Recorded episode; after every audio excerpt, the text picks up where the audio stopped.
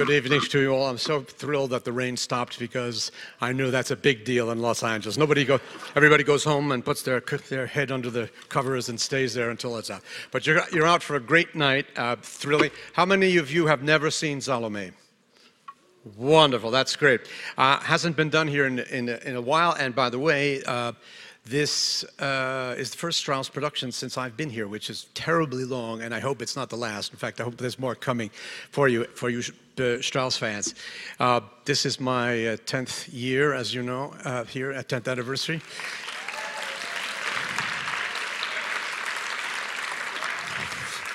And it is my 51st opera here, so I'm on my way to the 100. I don't know if I'm going to make it, but I've got 49 more to go after tonight. Um, I, I, always like to just to tell you a little bit my own personal history with the work. Uh, this one's maybe a, a, little cuter than others. Um, I saw it for the first time uh, about a week before my 16th birthday, which means I had no business being there for an opera like this. I was underage by anybody's standards, uh, and those standards were much more uh, were much more stringent in the 1960s when I was that age than they are today. Um, so I met some students at the dress rehearsal, and they sort of laughed when I said, "I have the feeling you guys know a lot more than we did when I was." They were all 16 years old. So um, I, I, don't. I think I don't think it's. I do not think it's any longer shocking, but it is sort of shocking. This opera is shocking. There's no question. There is nothing like it. You, I'm sure most of you know the story um, from the Bible. Uh, there are only uh, two references to this story. One in Matthew, one in Mark, and there are. Um, there, they're, they're not big on details, including her name. Salome got her name, oh, the first reference to, uh, in, on history of her name is by, was uh, in the first century of the Christian era by the, uh, by the Hebrew historian Josephus, who mentions her by name. Uh, and he, on the other hand, doesn't talk about the dance or John the Baptist or any of that stuff. So um, she, like many other characters, it, it, becomes a mythology and she grows over the passage of time. Well, I came into contact with this uh, mythology because I knew that the Metropolitan Opera was doing a new production and I wanted to learn about it, so I went to the library in my music school and uh, took out the score, which was about that big. And I remember running into the, the assistant director of the school who knew me since I was about 11 or 12, and he was, he was Viennese, and said, uh, Where are you going with that big score? What is that? And I said, Oh, this is Salome. He said, Salome? Such a big score for such a little boy? so there I was, but I saw one Saturday afternoon the broadcast in March of 1966 uh, Birgit Nilsson, Karl Böhm conducting, and I will never forget it. I had shivers. Now, I didn't speak a word of German. I knew very little about life. There were no surtitles in those days, and it still knocked me over.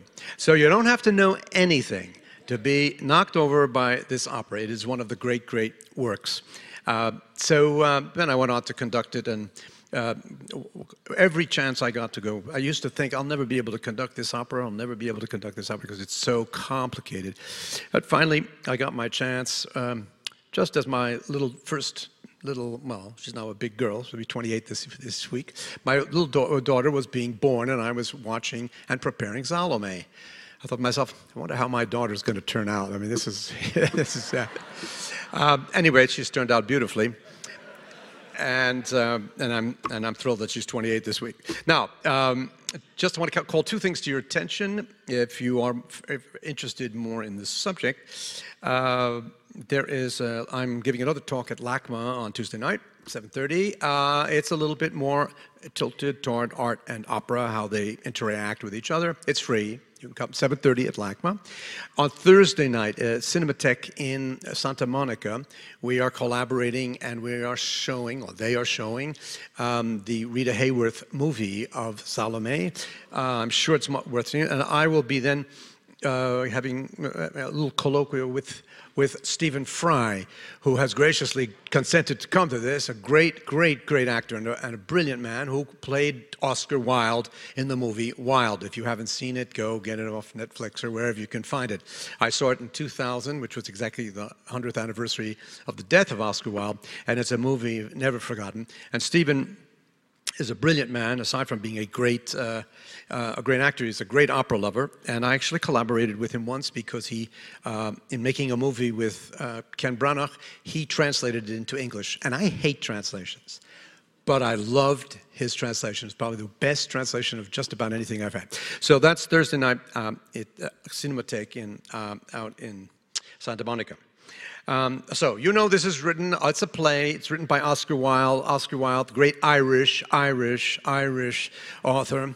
Um, one of the great authors of English literature and in the Anglo-Saxon world. Um, I'm, I'm a particular devotee of his. He was born in 1854 in Dublin. He died at the unfortunate young age of, of 46 um, in 1900 in Paris. As you know, aside from his literary, uh, his literary genius and his accomplishments, he is also known for the tragic story of his condemnation to prison, uh, basically for being homosexual. Uh, he spent two years in hard labor in uh, Reading Jail, of which he wrote uh, a ballad of Reading Jail afterwards, which basically ruined his, his health, and he went off to Paris and died there the um, importance of being earnest, of course, hilarious, uh, a masterpiece of, of uh, satire and comedy, was very popular at the moment that he was being condemned to jail.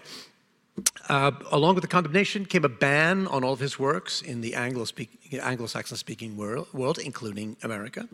And so he was not performed and embraced in, in, in England or America for a very long time. But who got a hold of them? of Oscar Wilde first was the continent. And the Germans were the first ones to take him on in translation and start to produce him. And that's how indirectly we get to this, this opera. So the big, the big works, Dorian Gray, The Picture of Dorian Gray's novel. Salome was written in 1891, The Importance of Being Earnest in 1895. De Profundis, his very, very long letter that he wrote in, in prison between uh, 1895 and 1897. Uh, his big themes, there are many of them, but his big themes is he is a man of aestheticism. He believed in beauty uh, as if beauty were a religion, and he goes into that in depth. Uh, sort of art for art's sake, not quite, but um, his filigree of beautiful images uh, and musical poetry. In fact, he said he was writing music when he wrote Salome. Little did he know that one day this work would be internationalized through, um, its, uh, through the composition by Richard Strauss.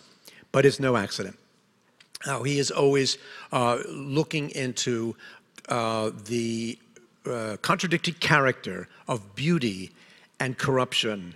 Beauty on the surface, corrupt on the inside. And we're going to see that played out um, tonight. Now, many of these characters are corrupt inside and out but the two principals, Salome and John the Baptist, or Yohanan as he's known in the, in the, in the opera, um, are all about that dichotomy.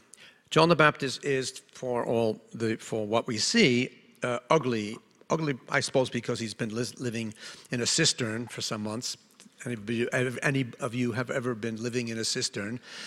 You will know that that's not so pleasant. And of course, he lived in the wilderness before that. He's the voice in the wilderness. So um, he's unkempt and a little bit horrifying to look at. But inside, his soul and his spirituality is pure. Now, you may agree or not agree with his particular brand of spirituality, but there can be no argument that he is spiritually pure. Now, uh, three Oscar Wilde works became operas uh, between 1905 and 1925. The first one being Salome, you're going to see it shortly. The other two by one of my favorite composers, and I hope some of yours, is Alexander Zemlinsky, wrote uh, in 1915 A Florentine Tragedy. It deals with the same dichotomy outward appearance, inner, in that case, intelligence. Uh, in the dwarf Der Zwerg, which some of you may have seen, which was inspired by the Velázquez painting the, Las Meninas, is about a, small, misshapen dwarf who falls in love with the Infanta, that's the daughter of the King of Spain. She plays with him like a toy and then abandons him. He is ugly, unattractive on the outside, but a poet and a spiritual, uh, spiritual person of great depth on the inside. She is beautiful on the outside, superficial, spoiled um, on the inside. And we've got another princess tonight, Salome, beautiful on the outside. Uh, yeah, by the end of the opera, she's corrupt on the inside. You know? the, the, corruption is latent. Um, we're not going to see it at first, but we are going to see the imperious, spoiled uh, young princess, and we're going, and that's going to turn into one of the horror stories uh, uh, on the stage.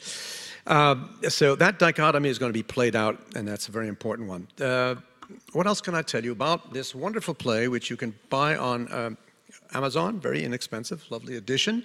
And this edition also includes, you can't see it here, but um, a list of pictures by Aubrey Beardsley, who um, uh, all that you can see, he, he illustrated the first English edition, even though Oscar Wilde didn't like his pictures.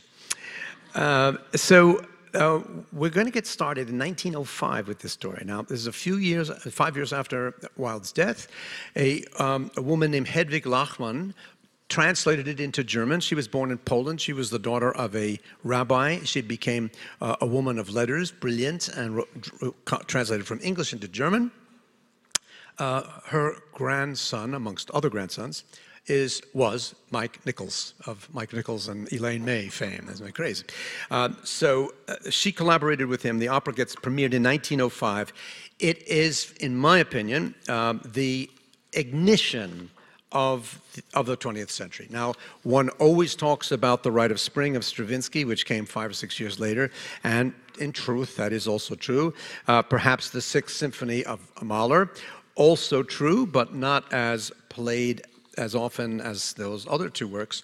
But Salome, for me, breaks the mold and initiates, the, for me, the 20th century.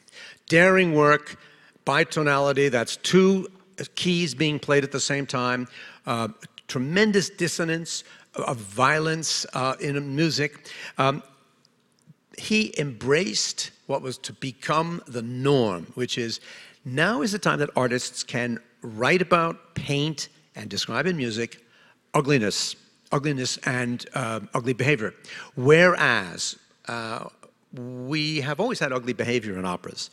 Uh, Italian operas are full of them, but it's always beautiful music. The music itself was always beautiful. Strauss breaks that rule. He feels, okay, you see something ugly or something ugly is happening, he's going to express it through a very strident, uh, uh, strident music.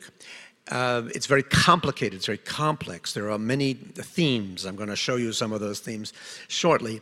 Uh, the orchestra now, which had been revolutionized by Wagner, and had been made immense and had been made to be the protagonist. Well, it's still the protagonist, only he's made it even bigger.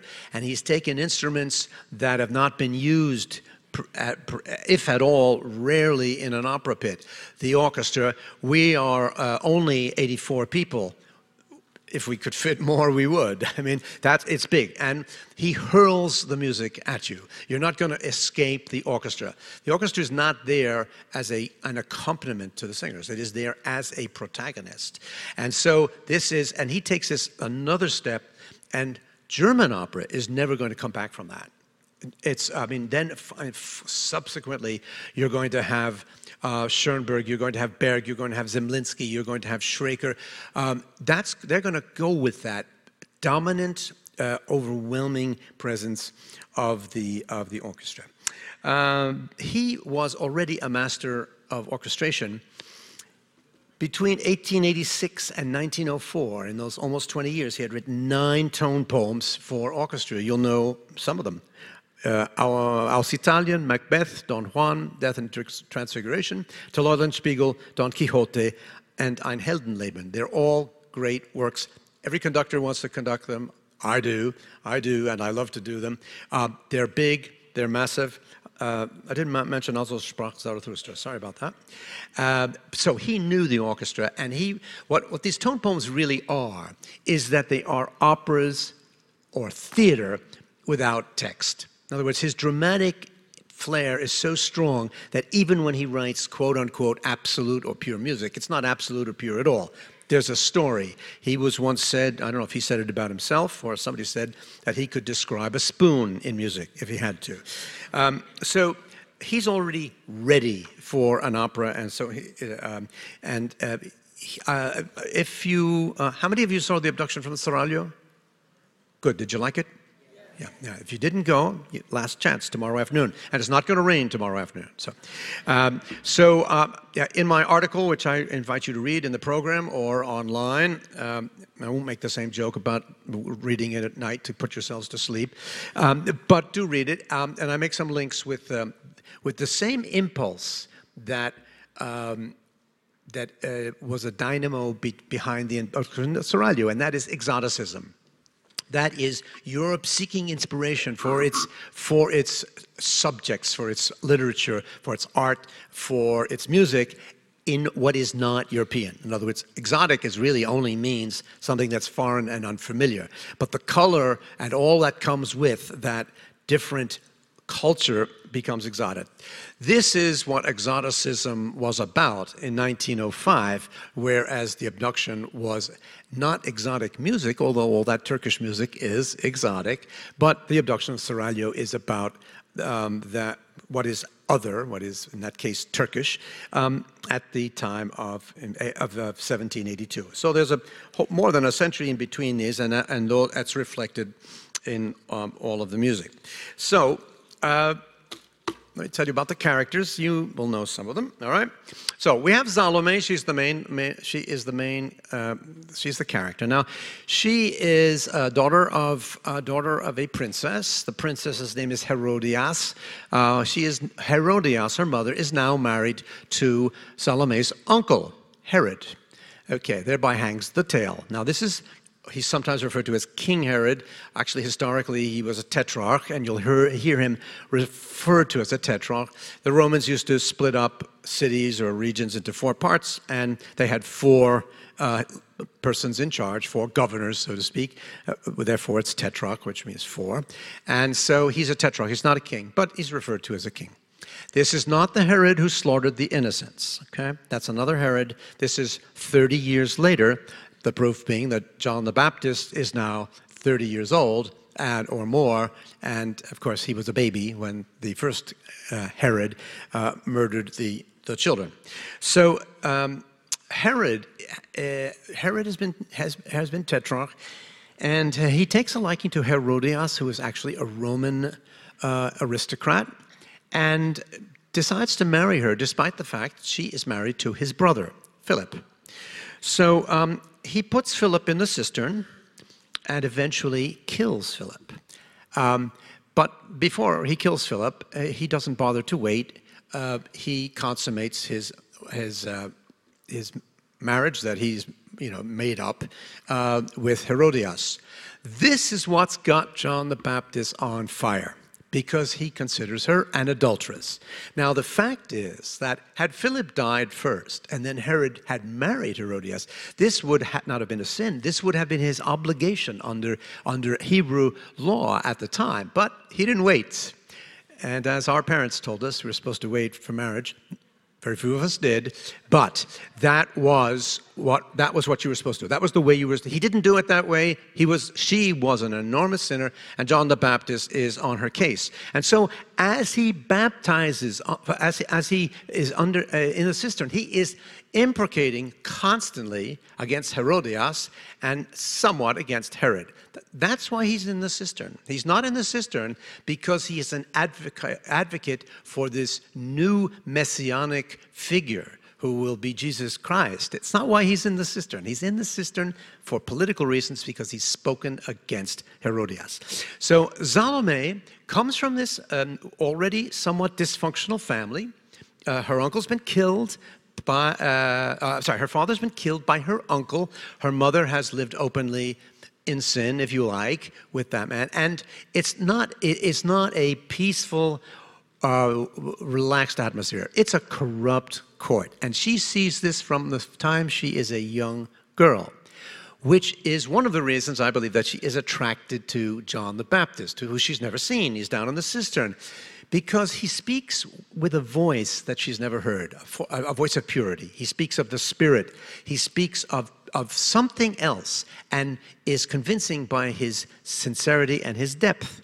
uh, that is exactly what the Infanta in the dwarf is attracted to in this little dwarf because she's been there's not it's not so corrupt the court of Philip II of Spain, but it's a very severe, austere court. No warmth in that court. And suddenly she sees this adorable little man with a heart of gold, and so she's attracted to it. That's Oscar Wilde. That is echt Oscar Wilde. So uh, Salome becomes fascinated with uh, with John. Yochanan down there in the cistern and insists that he be brought up so that she can meet him. This is against all the rules, but she gets her way because she is a princess. So um, you've met Herod the Tetrarch, Herodias, his second wife, Salome, the daughter of that second wife, and John the Baptist. the, the first two characters you'll meet are we are already now in the secondary characters. There is a young Syrian officer, Narraboth, who was the son of a king. We learn from Oscar Wilde, it's not mentioned in the opera. Uh, and he is a captain, and Herod is very fond of him. And the uh, Herodias has a page, and this page, a young boy, uh, is devoted to uh, Narraboth, the Syrian officer. This page is sung by a woman, and this is the beginning of something important in Strauss. Strauss loved Mozart above everybody else. He wanted to write Mozartian operas. This doesn't sound like a Mozartian opera.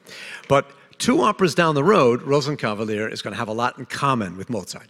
And this trouser role, that's what we call them when a woman sings a male role, becomes a staple for a while in, in after, after Cherubino. Now, it's who's coming up? Octavian, of course, in Rosenkavalier is going to be a trouser role. The, the composer in Ariadne of Naxos is a trouser role. Um, small role, but that's the page. Now, the dynamo behind all of this, and this you can read about in my article, is desire. This is an opera that is driven by characters consumed with desire, one for the other, and every one of these persons' desire will be frustrated uh, at least on earth. Now, it starts out, Narraboth is the first to sing, and he say, sings, Wie schön ist die Prinzessin Salome heute Abend. How beautiful is Salome tonight. He is mesmerized. Um, he is watching her from a distance. He's barely allowed to talk to her. He's watching her. He's in love. The page is uh, in love, or at least deeply emotionally attached to Narraboth. The page, let us say, desires Narraboth. Remember, this is Oscar Wilde, so there's no taboos here.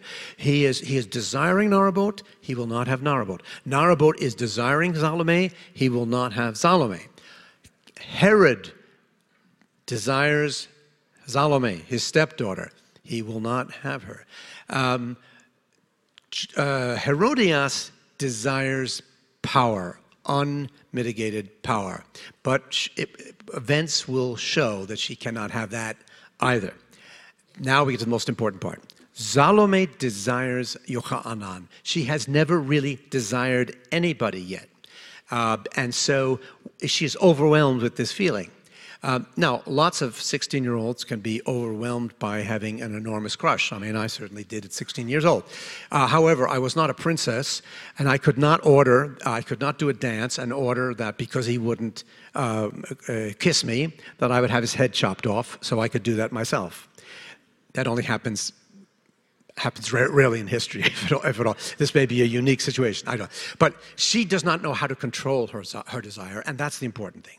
She is 16, presumed to be virginal, and uh, in fact, Strauss said about her to the first, uh, the first soprano singing in 1905, who was a quote unquote mature woman, um, very heavily built in all ways. And he said, I want a somebody who looks like a 16 year old virgin and can have the voice of Isolde. she told him, You can have one or the other. Now, nowadays, nowadays, now, it, that was true for 60, 70 years. When I first saw Salome in 1966, but Birgit Nilsson barely danced. They usually have a dancer come in and do the dance, but she, she sort of moved around a little bit. That was 1966. Now, almost every Salome is expected to dance. Um, they are not required to go the whole way and take off all seven veils, um, but they do, and this is an early warning. They're all coming off tonight.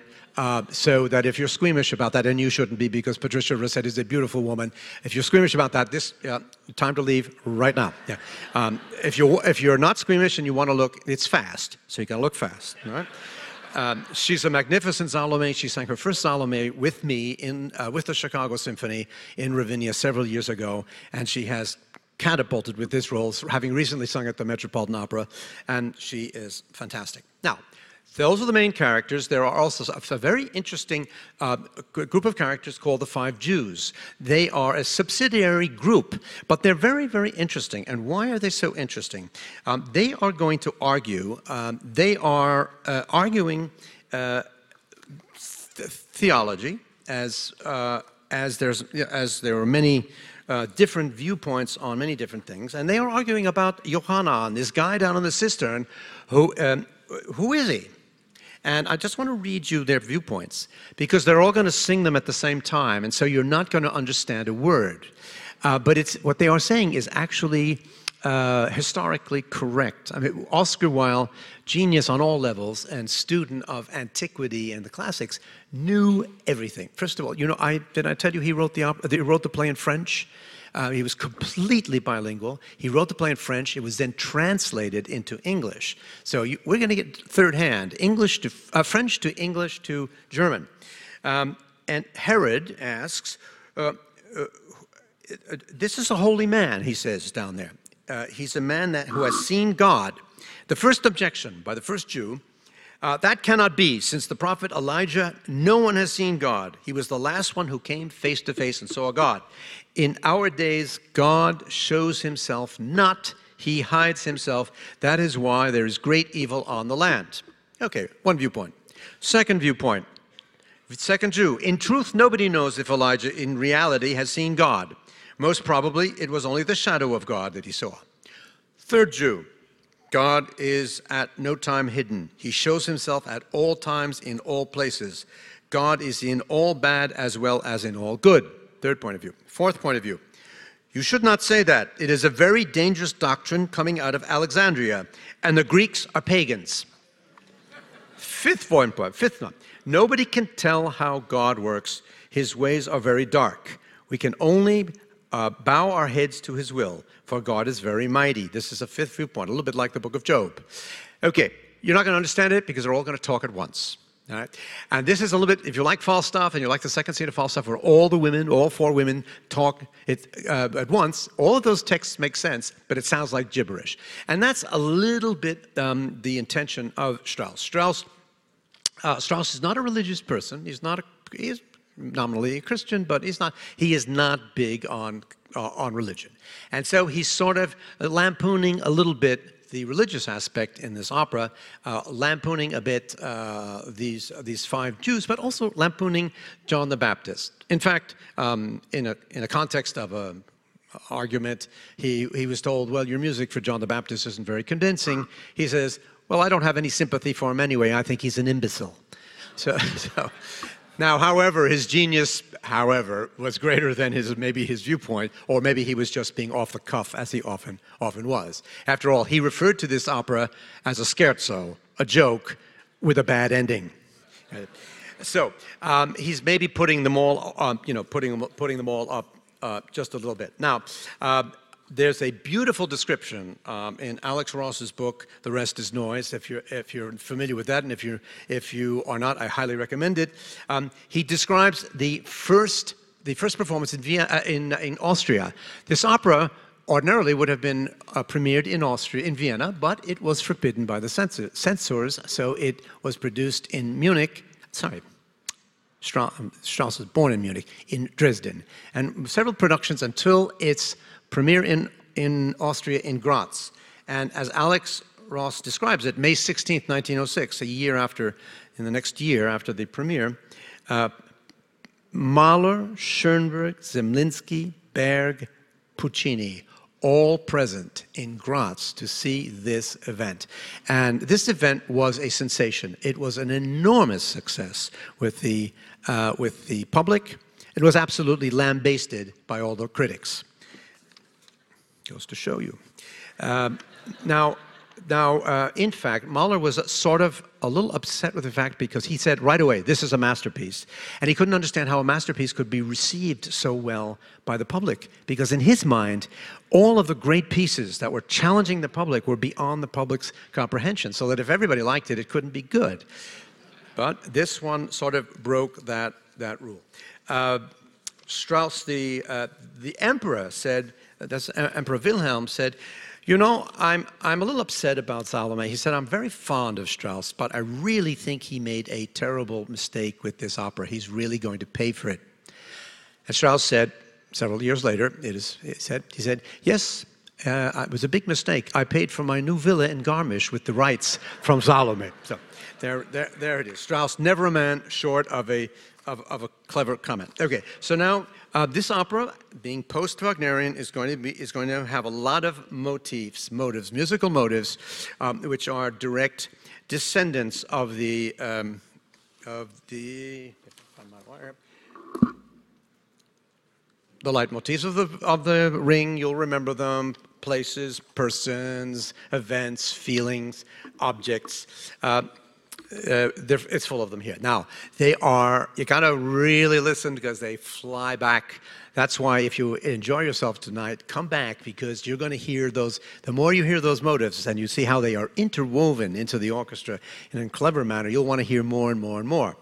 Um, I just gave this little talk uh, last night to a bunch of friends, including people in the orchestra, and they were fascinated because they've been playing. They said, "Oh my God, I didn't see that. I didn't hear that. I didn't realize that." So come back if you like it. Come back. And I always say, if you didn't like it, if you don't like it tonight, come back. Because you can't get it all the first time. And in fact, classical music gets better every time you hear it. So here's your first one. Listen carefully. It's on the clarinet.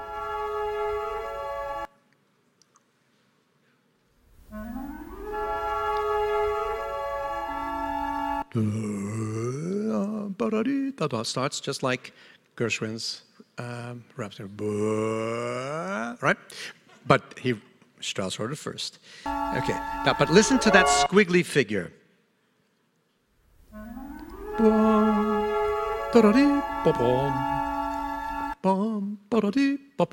That is Salome, exotic. From the instant the color is established, it's exotic. That's Narraboth. How beautiful is Salome?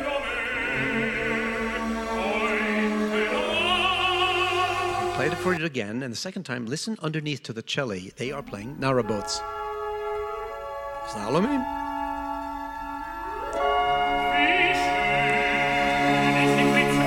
Listen to the cello.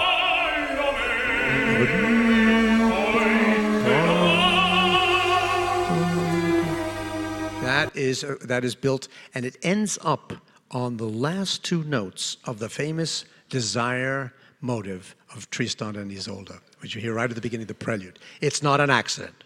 Uh, Strauss is telling us this is an opera about desire. Now, here's another Salome. Listen to the clarinet.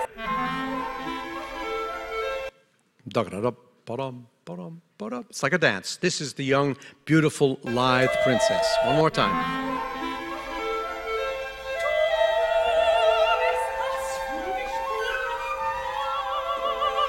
All that filigree. Diaphanous music.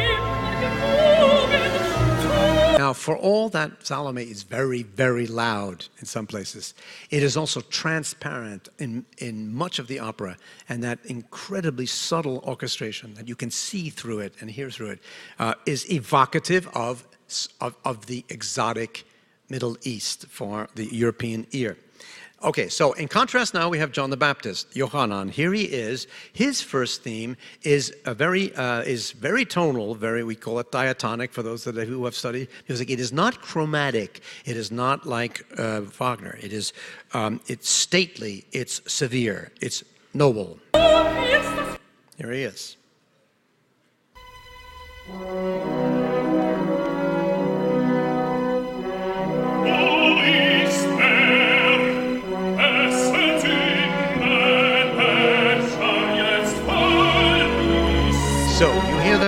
On, on the horns usually. And you hear the immediate difference between the music of, the opening and his language, which is completely different.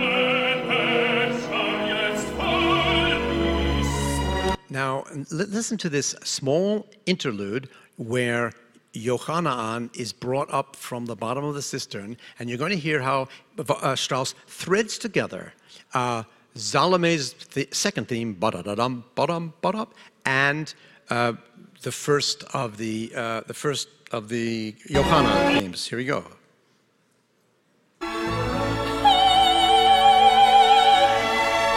Salome.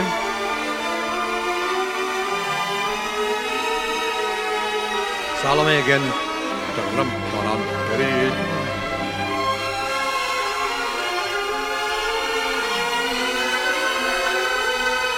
Here's Yochanan. And here is the cistern, new, new motive. Down how low it is. That's the cistern here is the second. This is John the Baptist, the, uh, the mystic, the seer into the transcendent truths. You hear how it rises.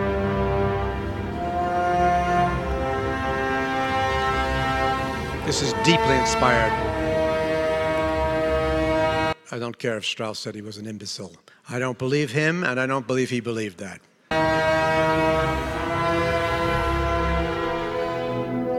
First, John the Baptist again. Cistern coming up. Cistern. And now a new theme Salome in love.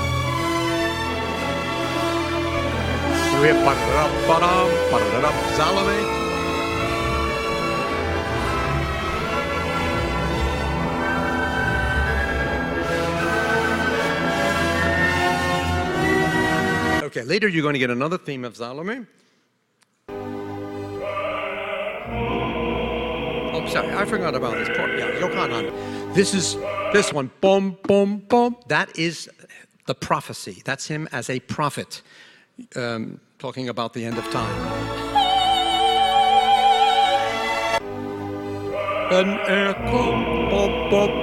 You're going to hear that constantly.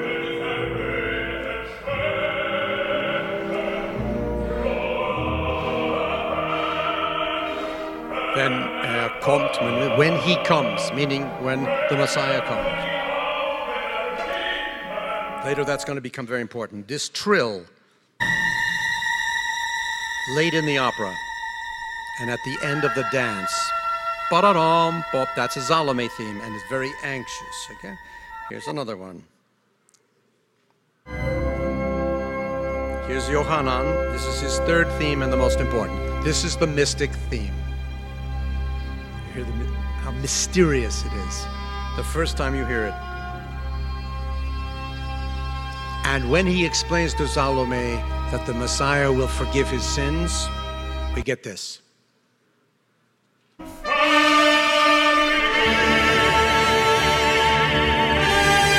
get it in all of its power here.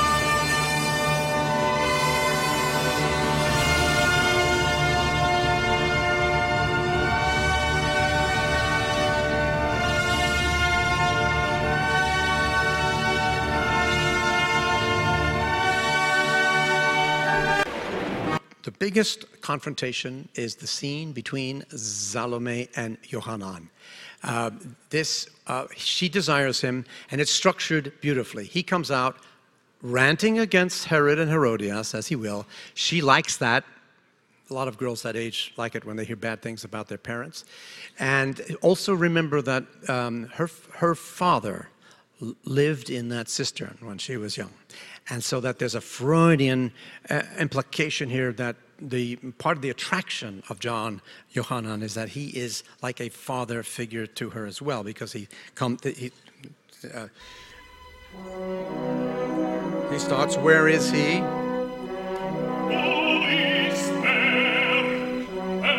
And she's going to. Uh, he's going to. He's going to predict uh, the end of Herod. She's going to react to it. Who's he talking about?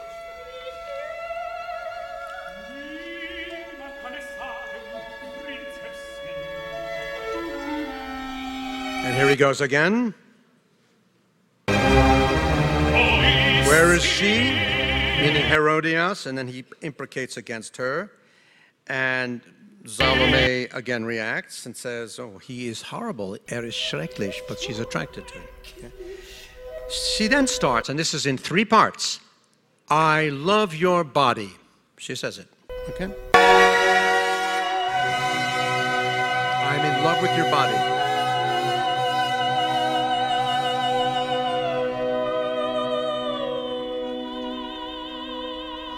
In love with your body. Your body is white as the lilies in the field by the scythe untouched. Now we get into typical classic Oscar Wilde descriptions, very ornate, very evocative, long cascades of descriptive, of descriptive nouns and verbs. Your body is as white as the snow on the hills of Judea, the roses in the garden of Arab- Arab- Arabia's queen, and not as white as your body, not the roses in the garden of the queen, nor the feet of the dawn upon the leaves, nor the breasts of the moon upon the sea. Nothing in the world is as white as your body. Let me touch it, your body. Basically, get back, daughter of Babylon. Through woman, you're not going to like this, and I don't agree with it. Through woman came evil into this world. That is John the Baptist's viewpoint. Okay, so she, so she doesn't like that, and so she says, your, bo- your body is horrible. It's like the body of a leper. Now, another description it is like a whitewashed wall where vipers have crawled, where scorpions their nests have built. It is like an overwhelmed, whitewashed grave full of repulsive things. It is ghastly, your body. With your hair am I in love, Johanna.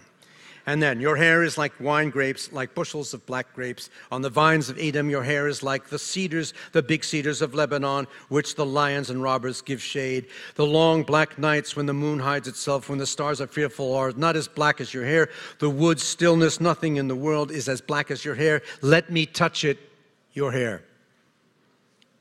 Do not touch me. Profane not the temple of the Lord my God. Her response? Your hair is loathsome. It is covered with dust and filth. It is like a crown of thorns upon your head placed. It is like a knot of serpents wrapped around the neck. I love your hair knot. Your mouth I desire, Yohanan.